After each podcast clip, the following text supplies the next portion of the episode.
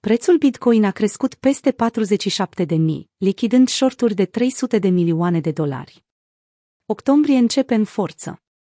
Bitcoin a explodat până aproape de 48 de mii în 1 octombrie, într-o mișcare clasică de tip short squeeze, lichidând peste 300 de milioane de dolari în poziții de short în ultimele patru ore. Rămas bun urșilor.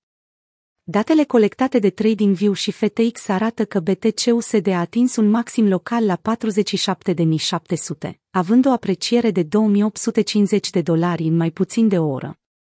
O structură familială pentru traderi, pe măsură ce volatilitatea în sens ascendent a apărut astăzi, motivul principal fiind dolarul care întâmpină din nou probleme. Rămas bun urșilor. A reacționat Michael Van de Pop într-unul din multele mesaje de pe Crypto Twitter, care au fost postate în urma impresionantei mișcări. Între timp, Rect Capital a avut o postare puțin mai sumbră. Prețul Bitcoin va retrage suficient de mult încât să-i convingă pe mulți că bull marketul s-a sfârșit, a avertizat analistul. După care își va relua trendul ascendent. Ultima dată când BTC-USD a tranzacționat 47.000 a fost în 19 septembrie. Octombrie este într-adevăr o lună bună pentru Bitcoin.